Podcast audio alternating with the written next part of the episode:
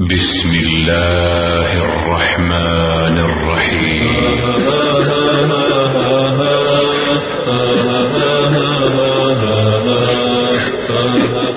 ألقاك بالجنة إن شاء الله يا نوال. ألقاك بالجنة إن شاء الله يا نوال. وداعا وداعا وداعا لحبيبتي أم ابنتي أم والله صار الحادث قدامنا جرينا وفتحنا السيارة طلعناها وجدنا عبايتها التفت حولها وكان نقابها على وجهها ما نرى إلا عينين مرمضتين الله يغفر لها ويرحمها إن شاء الله من الصالحات وعندما اصطف الناس في وبعد التكبيرة الثالثة. خاطبت ربي قائلا اللهم اللي صار لي ماضي وأنا بالقدر راضي. اللهم إن حبيبك ونبيك محمدا صلى الله عليه وسلم قال أيما امرأة ماتت وزوجها عن راض دخلت الجنة جنة دخلت الجنة. جزاء وفاقا. اللهم إني أشهدك أني راض عنها كل الرضا وارض عنها يا رب العالمين. زوجة حبها باقي باقي وسط الاعماقي مثله والله ما لاقي لو إن البنات كثار اللهم إن حبيبك ونبيك محمدا صلى الله عليه وسلم قال من خرج في سبيل الله فوقصته دابته فمات فهو شهيد. جزاء وفاقا. واللهم إنك تعلم أنها ما خرجت إلا لتعظ بك وتعلم البنات دينك فتقبلها يا ربي شهيدة فتقبلها يا ربي شهيدة عندك. جزاء وفاقا. اللهم إن هذه الفتاة كانت تحت يدي ولطالما أكرمتها وهي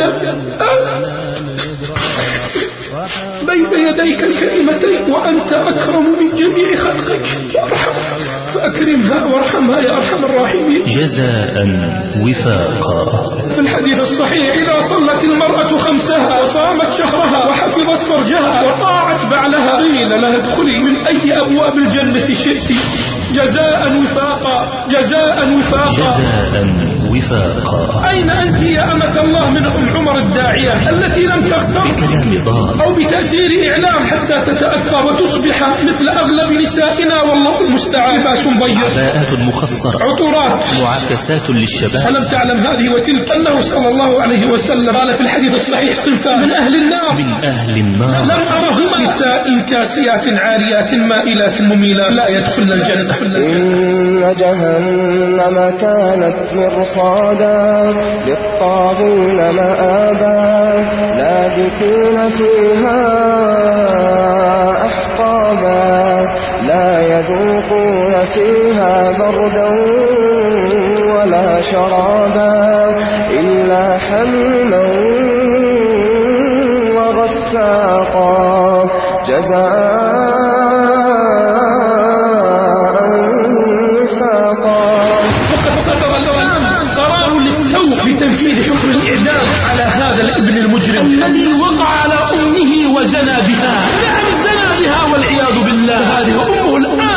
الآن حامل سفاح من ابنها المجرم الله أكبر. الله أكبر. أين البر من أفئدة هؤلاء؟ هكذا حق الوالدين. فلا تقل لهما أف ولا تنهرهما وقل لهما قولا كريما.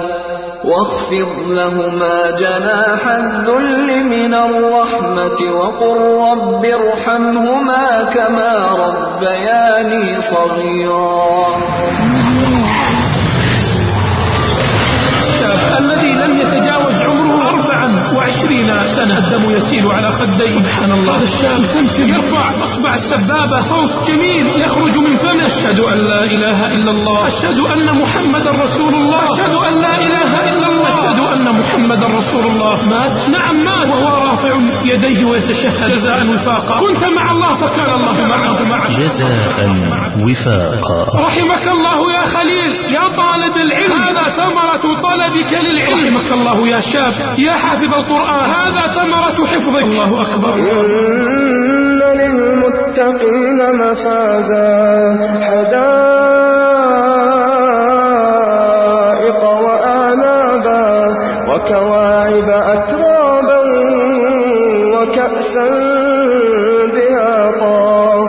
لا يسمعون فيها لغوا ولا كذابا. جزاء ربك عطاء حسابا. وقديما قالوا دقة بدقة ولو زدت لزاد السقة وقالوا أيضا كما تدين تدان. وقالوا الجزاء من جنس العمل. وفضيلة الشيخ الدكتور غازي ابن عبد العزيز الشمري يقول كما قال ربنا وأحسن القول قول ربنا. يقول جزاء وفاقا عبر الشريط المتميز لتسجيلات الهجرة الإسلامية بالخبر. نهديكم العبر في قصص في قصص تدور حول هذا المعنى. جزاء وفاقا. جزاء جزاء وفاقا. وفاقا. جزاء جزاء وفاقا. والآن مع البداية. الحمد لله الفتاح العليم العلي العظيم المقدر الحكيم والبر الرحيم الحمد لله الذي سهل لعباده المتقين إلى مرضاته سبيلا وأوضح لهم طريق الهداية وجعل اتباع الرسول عليها دليلا واتخذهم عبيدا لما أقروا له بالعبودية ولم يتخذوا من دونه وكيلا. وأشهد أن لا إله إلا الله وحده لا شريك له. شهادة أشهد بها مع الشاهدين وأدخرها عند الله عدة ليوم الدين وأشهد أن الحلال ما أحله والحرام ما حرمه والدين ما شرعه وأن الساعة آتية لا ريب فيها وأن الله يبعث من في القبور وأشهد أن محمدا عبده المصطفى ونبيه المرتضى ورسوله الصادق المصدوق الذي لا ينطق عن الهوى اللهم صل وزد وبارك وأنعم وتفضل على نبينا محمد وعلى آله وأصحابه وأزواجه وأتباعه وأن معه إلى يوم الدين. وبعد فسلام الله عليكم ورحمته وبركاته. أحبتي في الله الكل يدرك حاجة الناس إلى الماء والغذاء والشمس والهواء والكساء والدواء. ولكن إخواني وأخواتي في الله أتدرون ما هو الأهم من ذلك كله؟ ذلكم هو ما لا غنى للإنسان عنه أبدا. فلا تستقيم أمورهم ولا تصلح أحوالهم إلا به. إنه الغذاء والكساء والدواء الحقيقي بحيث إن فقده الناس خسروا دنياهم وأخراهم والعياذ بالله. ذلكم هو الإيمان والعمل الصالح. لأن المتأمل يا كرام في واقعنا يعود جريح الفؤاد لما يرى من تفاقم الأعمال السيئة وانتشارها في مجتمعاتنا الإسلامية. إن من حكمته جل وعلا وقدرته سبحانه أن قضى أن الجزاء من جنس العمل في الخير والشر ليعرف العباد أنه حليم عليم رؤوف رحيم. ولذلك من سنن الله الثابتة التي لا تتغير ولا تتبدل قاعدة كما تدين تدان كما تدين تدان. فعلى سبيل المثال لو استحضر الظالم الباغي عاقبة ظلمه وأن الله سيسقيه من نفس الكأس عاجلا أو آجلا فكف عن ظلمه وتاب إلى الله وأناب. وهذا هو المعنى الذي أشار إليه سعيد بن جبير رحمه الله تعالى. ذلك العبد الصالح لما قال له الحجاج اختر يا سعيد اختر يا سعيد أي قتلة تريد أن أقتلك؟ فقال سعيد وتأملوا.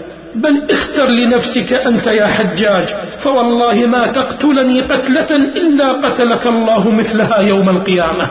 الله أكبر الله أكبر. وكذلك لو أن هذا الفاجر المستهتر الذي يعبث في حرمات الناس وينتهك أعراضهم علم أن عدل الله يقضي بأن يسلط على عرض أمه أو زوجته أو ابنته أو أخته من لا يتقي الله فيه. فينال منه. كما نال هو من عرض غيره لرعوى وانزجر من يزني في قوم بألف درهم في أهله يزنى بربع الدرهم.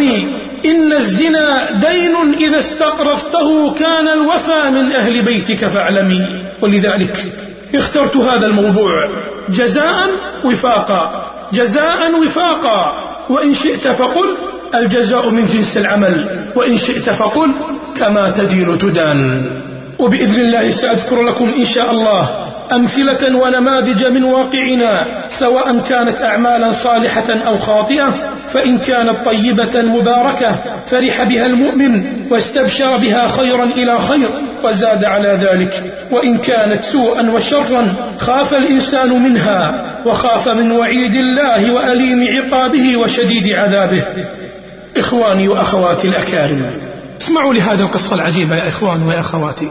هي قصة شاب كان في مدينتنا يؤم الناس تارة ويخطب الناس تارة حتى إنه كان في السنة الأخيرة من التخرج لدراسته لنيل درجة الماجستير في الفقه المقارن.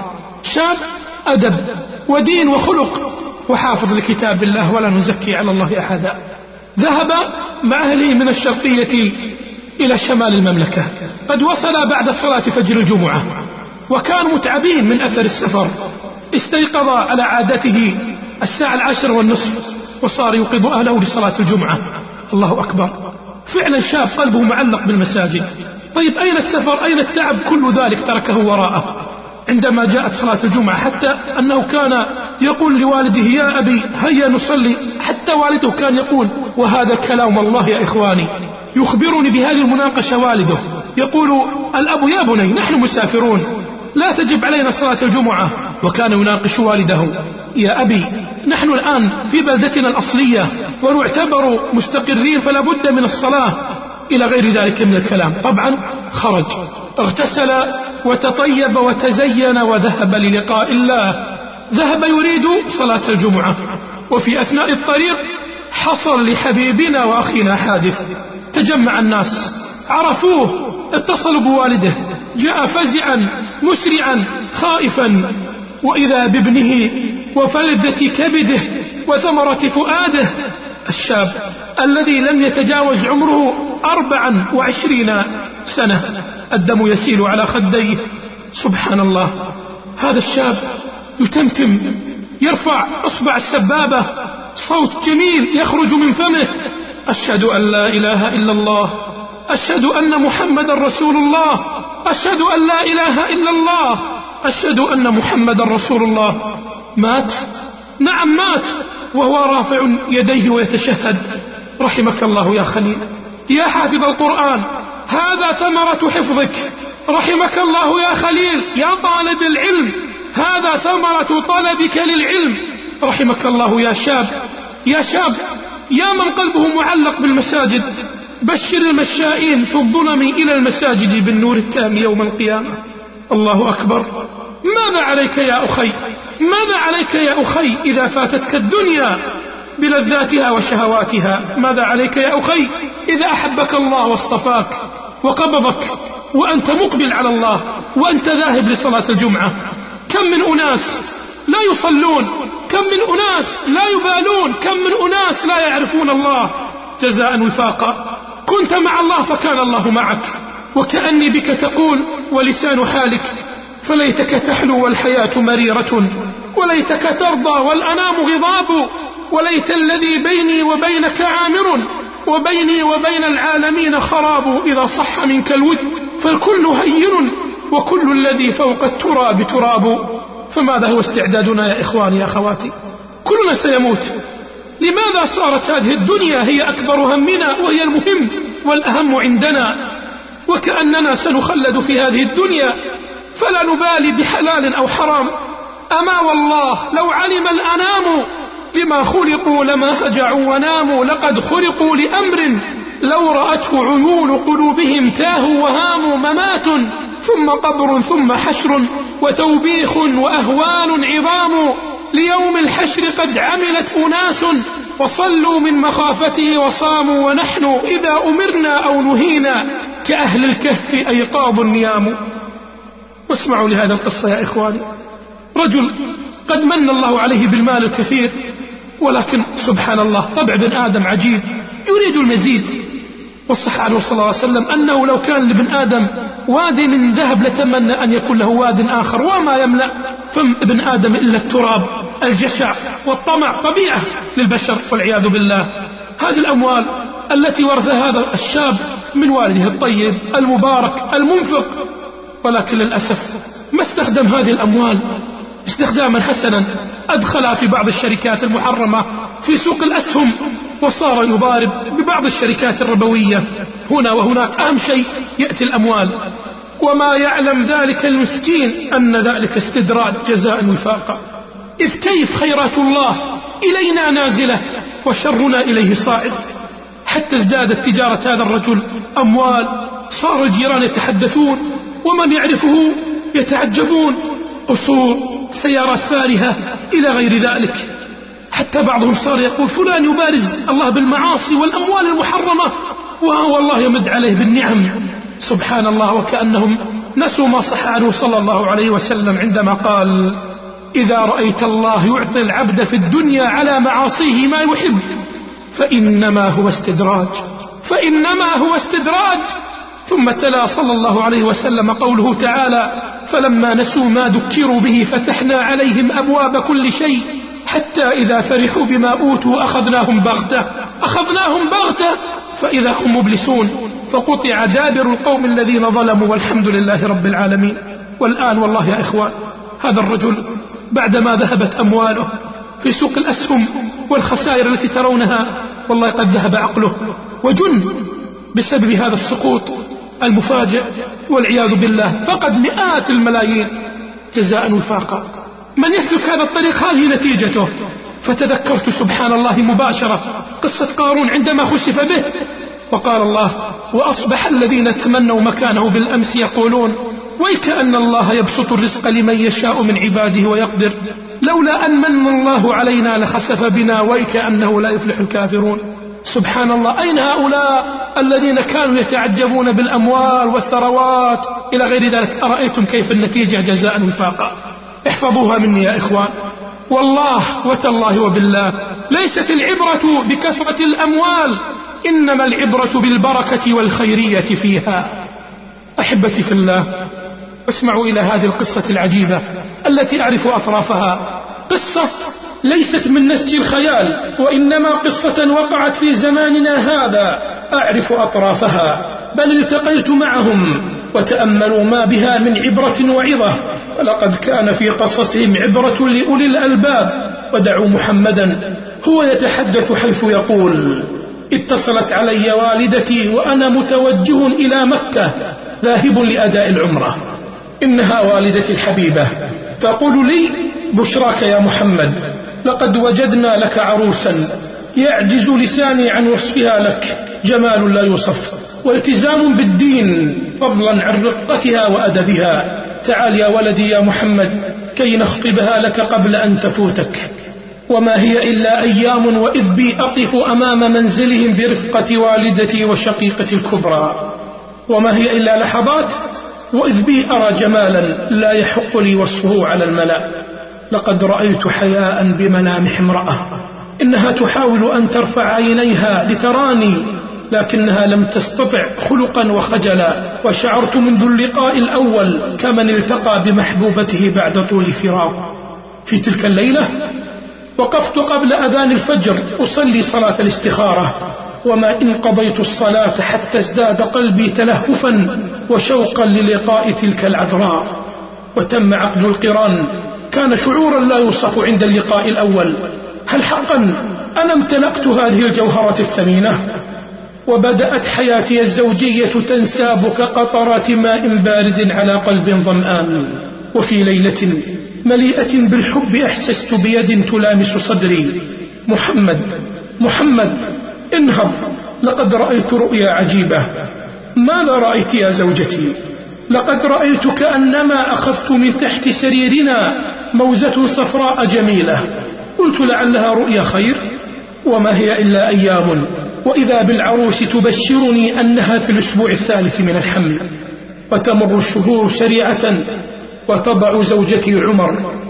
وعلى قدر ما كان الفرح يغمرني بقدوم طفلي الأول إلا أن الألم والحزن كان يعتصرنا سويا على فراقنا طيلة أيام النفاس.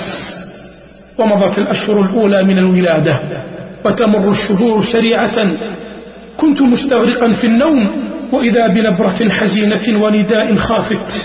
محمد قم يا محمد أحس بأني حامل.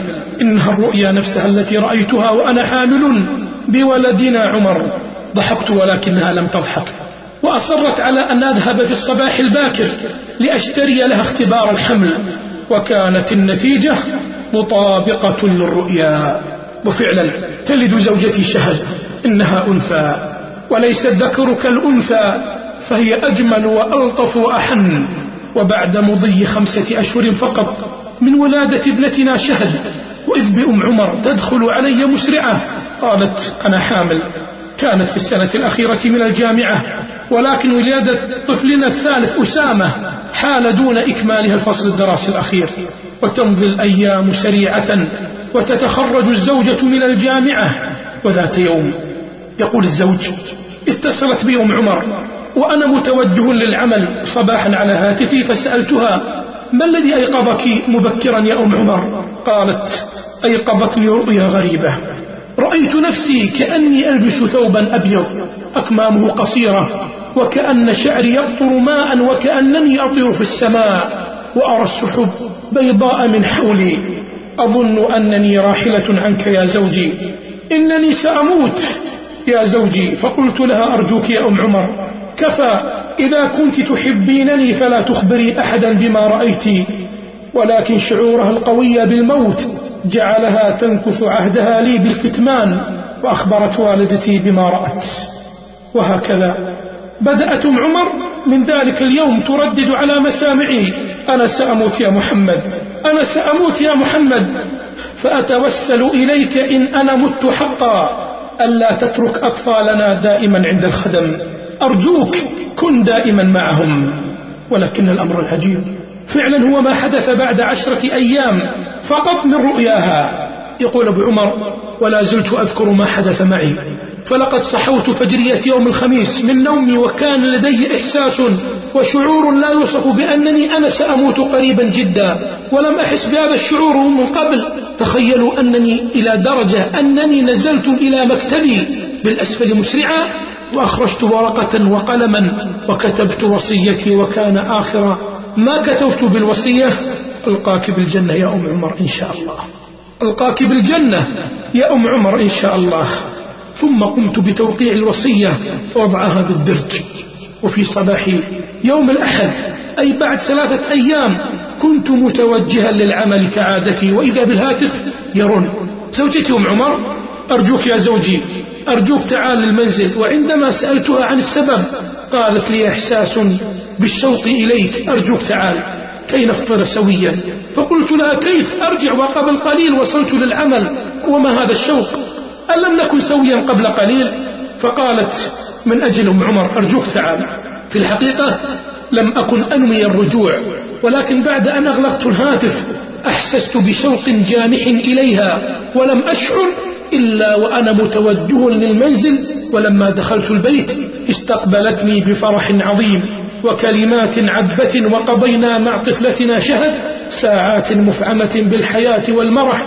أذكر أن في تلك اللحظات طلبت مني أم عمر أن أساعدها في تحضير درس إيماني حيث أنها قد وعدت فتيات دور الرعاية الاجتماعية أنها ستلقي لهن درسا إيمانيا بعنوان كيف تخشعين بالصلاة؟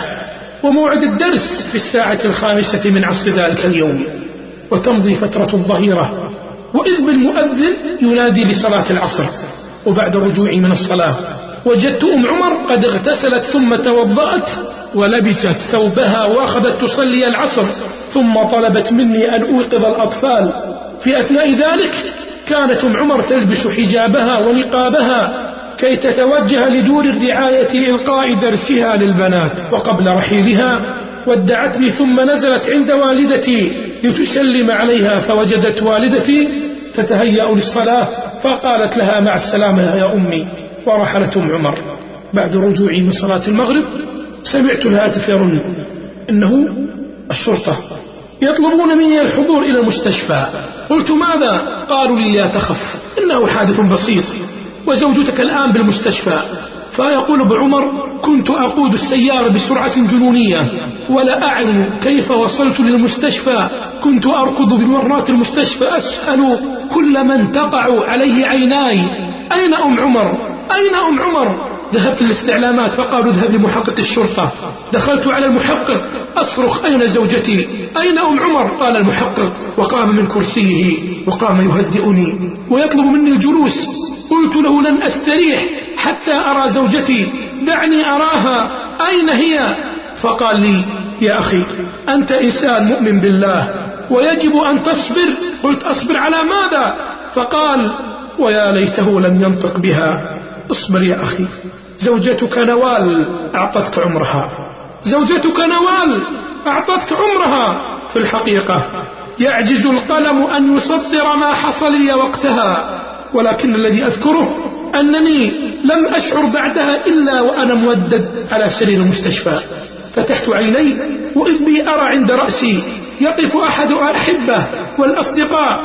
أحسست به وهو يمسح على رأسي ويقبل جبيني. كنت أرى عينيه مليئتين بالدموع. عندما فتحت عيناي لم أستوعب ما الذي يحدث. وكنت مندهشا. لماذا صديقي يبكي؟ وفجأة تذكرت عبارة المحقق. نوال أعطتك عمرها. نوال أعطتك عمرها. أخذت أصرخ. نوال! نوال! وأصابني من الآلام. ما الله به عليم. ولقد أردت النهوض ففوجئت بأن يدي ورجلي قد ربطتا بأحزمة السرير وبدت تتملكني قصة تتلوها غصة حتى امتلأ صدري حرقة ولم يبق إلا الدمع الغزير منفذا له. في تلك اللحظة وصل شقيقي الأكبر ولسانه يلهج بالذكر أذكر أنه كان يتلو علي آيات من القرآن وأحاديث المصطفى صلى الله عليه وسلم في الصبر على المصيبة ولكني لم أكن أستوعب حينها ما يقول. كنت أرى شابا في آخر الغرفة الكبيرة. على ثيابه بقع من الدماء وهو يرمقني بنظرات حزينة. وأحس بأن عينيه مليئتان بالكلام.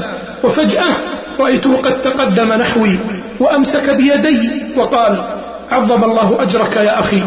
عظم الله أجرك يا أخي في زوجتك. قلت له من أنت؟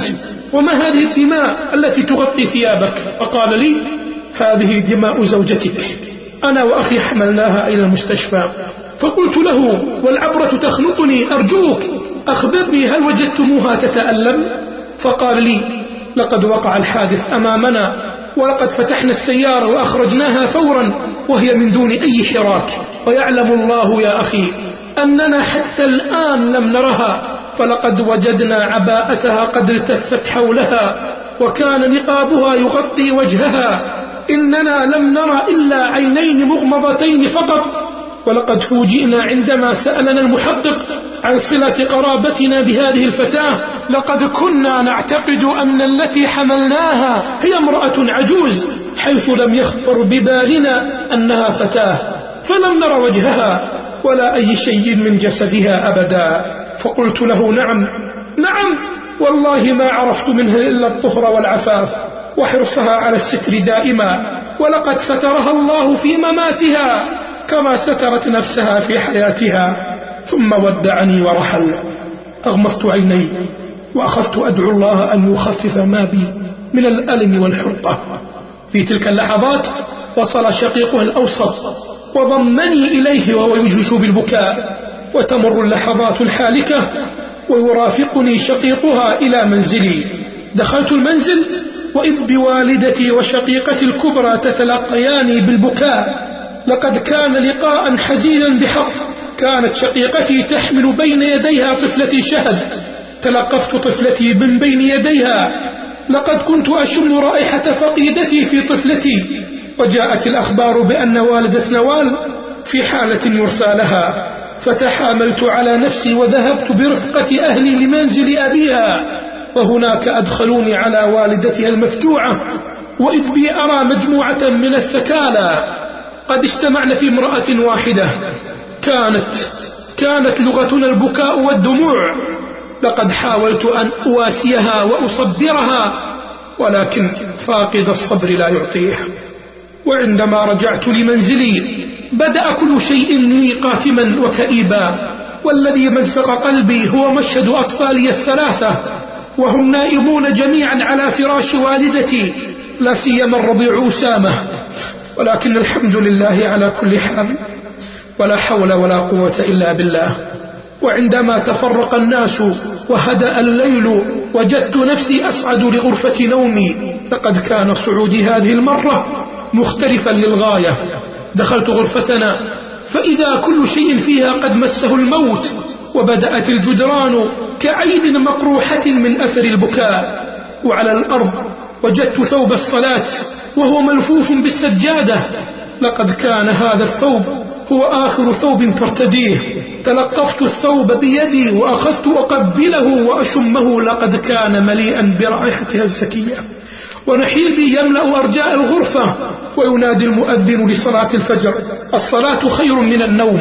قلت لنفسي لعله يقصد الصلاة خير من اللوعة والآه والحرقة والنحيب صليت الصبح.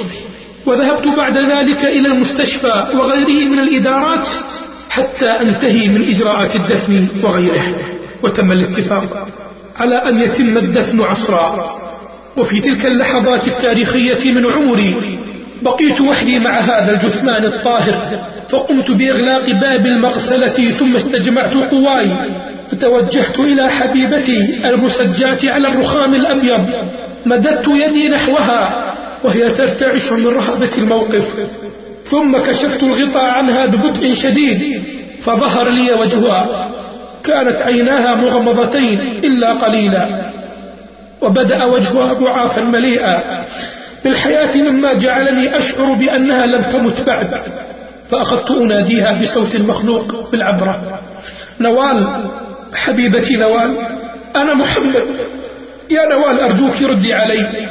لقد كان صمتها مليئا بالكلام. فقمت وبجرأة العاشق المحروم بتطويقها بين ذراعي وضمها إلى صدري حتى أحسست ببرد صدرها على صدري. ولكن ما هذا الذي بدأ ينسعب دافئا على صدري؟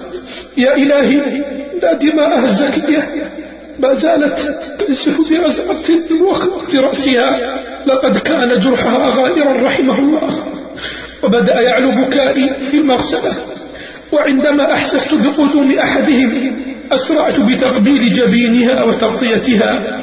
وتمضي الساعات مريرة ويحين موعد الدفن عصرا ويدخلونني عليها بعد أن غسلوها وكفنوها وإذ بي أرى عروسا تزف إلى قبرها وأقصى ما رأيته هناك هو أمها وهي تمسح على كفنها وتقول كأن الكفن خشب يا بنات كأن الكفن خشبت عليها يا بنات الله أكبر. الله أكبر. ومتى كان لأكفان الموتى نعومة يا أيتها الفكرة ولكنه قلب الأم الذي ينبض بالرحمة. جعلها تقول هذا الكلام. وعندما اصطف الناس بالصلاة وبعد التكبيرة الثالثة خاطبت ربي قائلا اللهم اللهم إن حبيبك ونبيك محمدا صلى الله عليه وسلم. قال أيما امرأة ماتت وزوجها عنها راض دخلت الجنة. فاللهم إني أشهدك أن فاللهم إني أشهدك أني راض عنها كل الرضا. فارض عنها يا رب العالمين. اللهم إن حبيبك ونبيك محمدا صلى الله عليه وسلم. قال من خرج في سبيل الله فوقصته دابته فمات فهو شهيد. فاللهم إنك تعلم أنها ما خرجت إلا لتعظ بك وتعلم البنات دينك فتقبلها يا ربي شهيدة. فتقبلها يا ربي شهيدة عندك. وأنت أكرم الأكرمين. اللهم إن هذه الفتاة كانت تحت يدي ولطالما أكرمتها وهي بين يديك الكريمتين وأنت أكرم من جميع خلقك. فأكرمها وارحمها يا أرحم الراحمين. وجدت نفسي أحمل النعش إلى المقبرة. نريد أن نضعها في القبر. وحينها كانت النظرة الأخيرة وكلمة الوداع. ألقاك بالجنة إن شاء الله يا نوال. وداعا وداعا يا حبيبتي أم عمر. وبدأ التراب ينهال على زوجتي وقبضت حفنة من الأرض. كانت تنتحر بين يدي وأرسلتها للقبر. لكن جذبة حبه المشتعل هيهات أن يطفئ هذا التراب. وبدأت ساعات العزاء عصيبة. مريرة بطيئة وبدأ أطفالي يلتفتون ويبحثون هنا وهناك.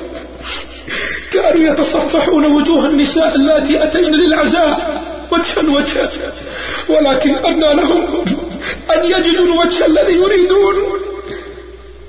لم تلتقي عيني بعد حتى رأيت طفلتي شهد حتى انفجرت تبكي أهكذا بكائك أيتها المسكينة أم هو صوت قلبك؟ يا بنيتي إنما أنت بقايا فقيدتي يا صغيرتي أنت البقية الباقية.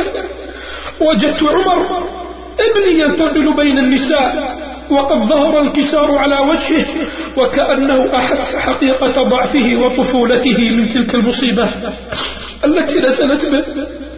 وجلس ليس كعادته وكأن بينه وبين الشقاوة خصومة. مستسلما هاديا يقول أين أمي؟ أين أمي؟ ثم تطير من عينيه نظرات من هنا وهناك كأنما يحس أن أمه حوله في الجوار ولكن لا يراها. أما أسامة أسامة الرضيع بدأ يفتقد أمه وأخذ يبكي صارخا. لم تحتمل والدتي هذا المنظر فطلبت مني أن أذهب به لمنزل أهل الفقيدة. لعله يجد رائحة أمه بين شقيقاتها فيهدأ قلبه. رحمك الله يا أم عمر. رحمك الله يا أم عمر. نعم فنعم الزوجة أنت. قال صلى الله عليه وسلم في الحديث الصحيح إذا صلت المرأة خمسها وصامت شهرها وحفظت فرجها وطاعت بعلها قيل لها ادخلي من أي أبواب الجنة شئت. جزاء وفاقا وجاء في الحديث الأخير الصحيح المرأة في الجنة. قيل من يا رسول الله؟ قال هي التي إذا غضب عليها زوجها وضعت يدها في يده وقالت والله لا أكتحل بنوم حتى ترضى. الله أكبر. الله أكبر. فكم من امرأة نشزت عن زوجها ولم تعرف حقه وكم من امرأة لهفت وراء هذه الدنيا ولم تقم بحق ربها وحق زوجها عليها. أين أنت يا أمة الله من أم عمر الداعية التي لم تغتر بكلام ضال أو بتأثير إعلام حتى تتأثر وتصبح مثل أغلب نسائنا والله المستعان. لباس ضيق عباءات مخصرة عطورات معاكسات للشباب. ألم تعلم هذه وتلك أنه صلى الله عليه وسلم قال في الحديث الصحيح صنفان من أهل النار لم أرهما وذكر من ذلك نساء كاسيات عاريات مائلات مميلات لا يدخلن الجنة جزاء وفاقا. فوالله متى ما خالفت المرأة آداب الإسلام وتساهلت بالحجاب وزاحمت الرجال متعطرة غض ماؤها وقل حياؤها وذهب بهاؤها فعظمت بها الفتنة وحلت بها الشرور والنقمة. فهذه أم عمر حافظت على حجابها في حياتها فحفظها الله عند مماتها. جزاء وفاقا جزاء وفاقا. بل والله ما أجملها من حسن خاتمة. وقد قال صلى الله عليه وسلم كما في عند البخاري إنما الأعمال بالخواتيم. وقال صلى الله عليه وسلم في الحديث الذي صحه الألباني إذا أراد الله بعبد خيرا استعمله قيل كيف يستعمله؟ قال يفتح له عملا صالحا. يفتح له عملا صالحا بين يدي موته حتى يرضى عليه من حوله. وإذا تأملنا وجدنا أن الأخت كانت تدعو إلى الله فسبحان من قال ومن أحسن قولا ممن دعا إلى الله وعمل صالحا وقال إنني من المسلمين. فهذه هي وظيفة محمد. وظيفة محمد صلى الله عليه وسلم. ويا لها من وظيفة. ولذلك قال صلى الله عليه وسلم كما في صحيح مسلم من دعا إلى هدى كان له من الأجر مثل أجور من تبعه لا ينقص ذلك من أجورهم شيئا. فتأمل يا أخي ويا أختي هذا الفضل العظيم.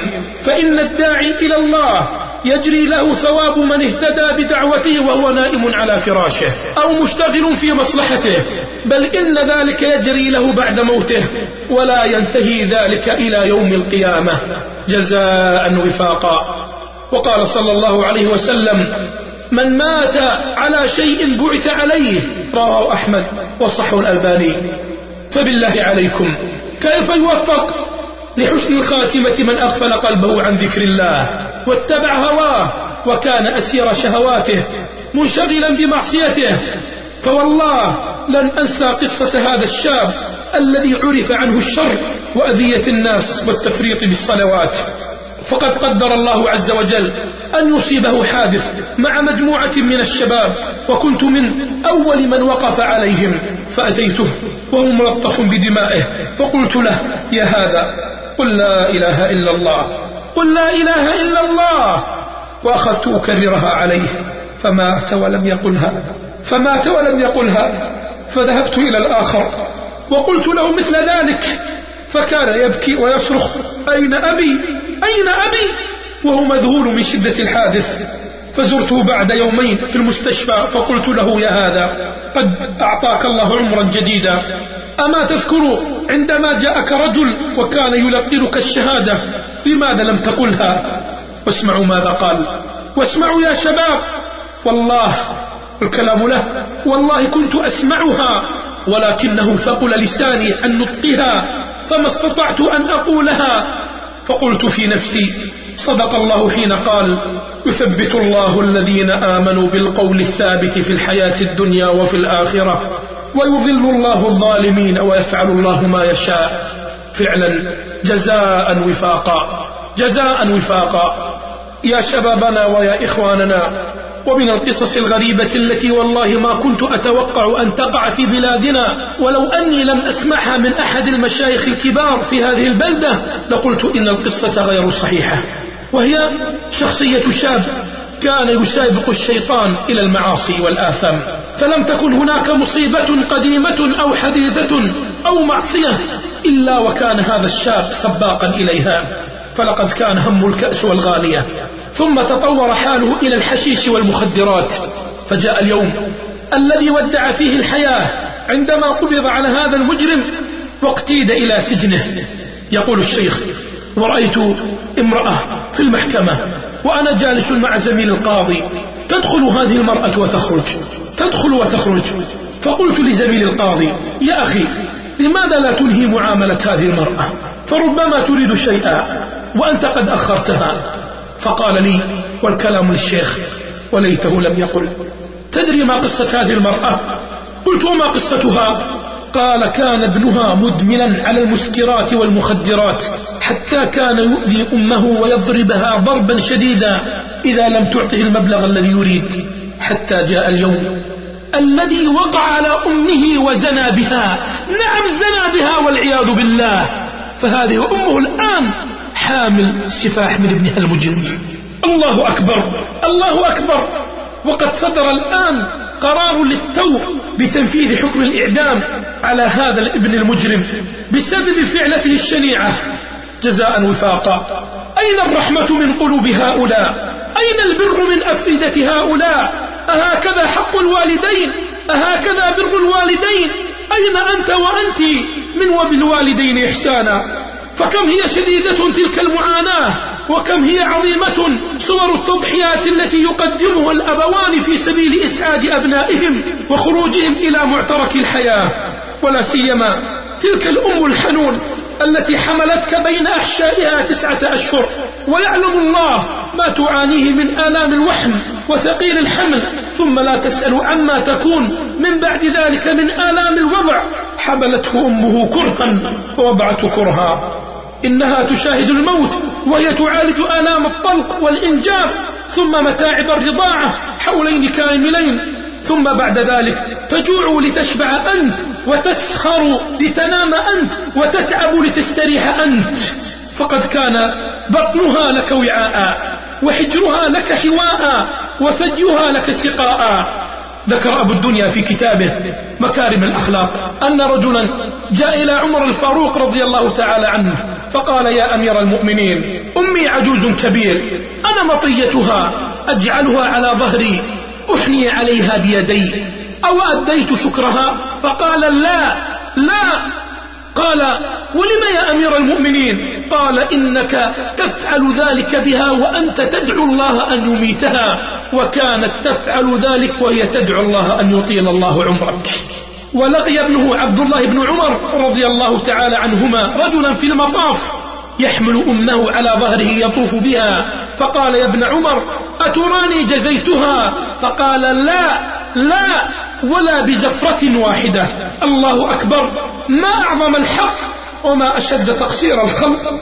ولكن نسأل الله أن يعاملنا بعفوه ومغفرته إنه جواد كريم. وإن كنت أنسى فلن أنسى هذا الاتصال من تلك الأم وهي تبكي وتقول تعال يا شيخ تعال ما أدري وين أروح.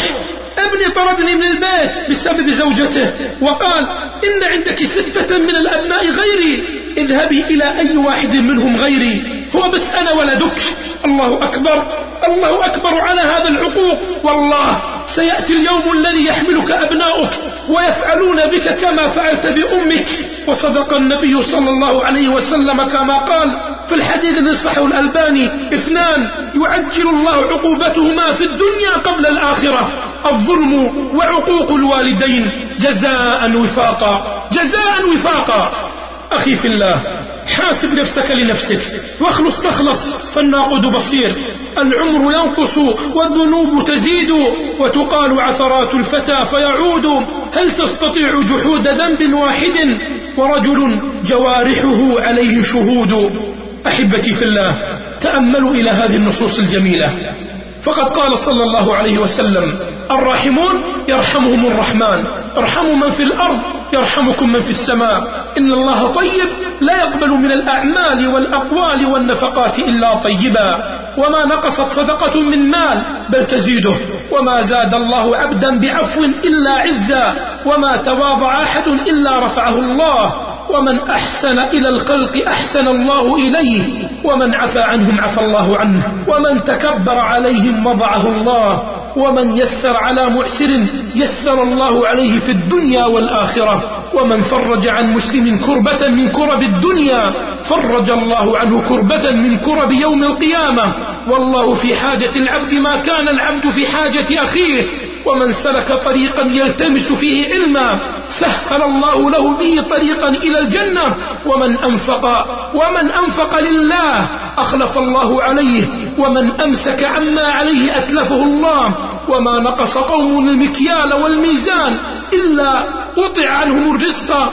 وما نكث قوم العهد إلا تسلط عليهم الأعداء. وما فشى في قوم الزنا. إلا كثر فيهم الوبا والموت وما حكم قوم بغير ما أنزل الله إلا جعل الله بأسهم بينهم ومن وصل رحمه وصله الله ومن قطعها قطعه الله ومن آوى إلى الله آواه الله ومن استحيا من الله استحيا الله منه ومن أعرض عن الله أعرض الله عنه ومن تقرب إلى الله تقرب الله منه أكثر من ذلك ومن أشبع مسلما من جوع أطعمه الله من ثمار الجنة ومن سقاه على ظمأ سقاه الله من حلل الجنة ومن نصر أخاه المسلم نصره الله ومن خذله خذله الله ومن تتبع عورات المسلمين تتبع الله عورته وأظهر عيوبه ومن سترهم وأغض عنهم معايبهم ستره الله ومن يستعفف يعفه الله ومن يستغني يغنه الله ومن يصبر يصبره الله ومن أقال مسلما ببيعته أقال الله عثرته يوم القيامة ومن أخذ أموال الناس يريد أداءها أدى الله عنه ومن أخذها يريد إتلافها أتلفه الله ومن فرق بين والدة وولدها فرق الله بينه وبين أحبته. ومن جمع بين متحابين جمع الله بينه وبين أحبته. جزاء وفاقا. جزاء وفاقا. فمن يعمل مثقال ذرة خيرا يره. ومن يعمل مثقال ذرة شرا يره. وأخيرا إخواني وأخواتي في الله أتعلمون ماذا نحتاج؟ نحتاج أن نعلم علم اليقين ويرسخ ذلك في أذهاننا. أن الله مطلع علينا وأنه لا تخفى عليه خافية. فلماذا؟ نجعل الله أهون الناظرين إلينا. تلك اليدان واللسان والعينان ومعها القدمان. ستتكلم وتنطق يوم القيامة اليوم نختم على أفواههم وتكلمنا أيديهم وتشهد أرجلهم بما كانوا يكسبون جزاء وفاقا. فإن كان خيرا فاحمد الله وإن كان شرا فلا تلومن إلا نفسك. خرج الخليفة عمر بن الخطاب رضي الله تعالى عنه إلى ناحية من نواحي المدينة يتتبع أحوال المسلمين في ظلمة الليل وأثناء مسيره. مر على إحدى البيوت فسمع صوتا غريبا يخرج من هذا البيت في ظلمة الليل وفي ظلمة البيت وفي غياب الزوج. امرأة على سريرها تقول تطاول هذا الليل وازور جانبه وأرقني ألا حبيب أداعبه فوالله لولا الله لا رب غيره لحرك من هذا السرير جوانبه. الله أكبر. من الذي جعل المرأة تخاف من الله إلا الله؟ من الذي جعل المرأة تراقب الله إلا الله؟ لعلمها أن الله يراها. ما يكون من نجوى ثلاثة إلا هو رابعهم ولا خمسة إلا هو سادسهم ولا أدنى من ذلك ولا أكثر إلا هو معهم. وما أجمل كلام الله. وكفى بالقرآن واعظا وكفى بالقرآن زاجرا فما أجمل كلام الله. وتأملوا هذه الآيات يا عباد الله. ويوم يحشر أعداء الله إلى النار فهم يوزعون. حتى إذا ما جاءوها شهد عليهم سمعهم. شهد عليهم سمعهم وأبصارهم وجلودهم بما بما كانوا يعملون وقالوا لجلودهم لم شهدتم علينا قالوا أنطقنا الله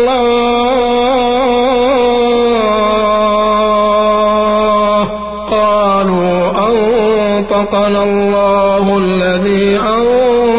أنطق كل شيء وهو خلقكم أول مرة وإليه ترجعون وما كنتم تستترون أن يشهد عليكم أن يشهد عليكم سمعكم ولا أبصاركم ولا جلودكم ولكن ظننتم أن الله أن الله لا يعلم كثيرا مما تعملون.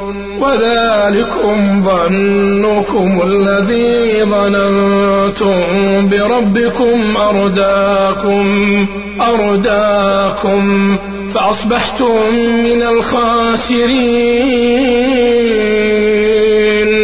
فإن يصبروا فالنار مثوى لهم وإن يستعتبوا فما هم فما هم من المعتبين.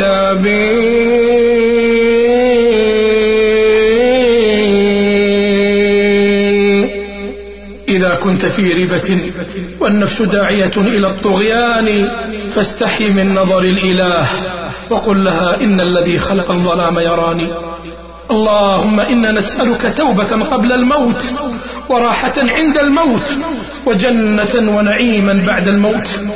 نسألك يا ربنا لذة النظر إلى وجهك الكريم. اللهم لا تحرمنا خير ما عندك بسوء ما عندنا. وصل اللهم وسلم على نبينا محمد. والحمد لله رب العالمين.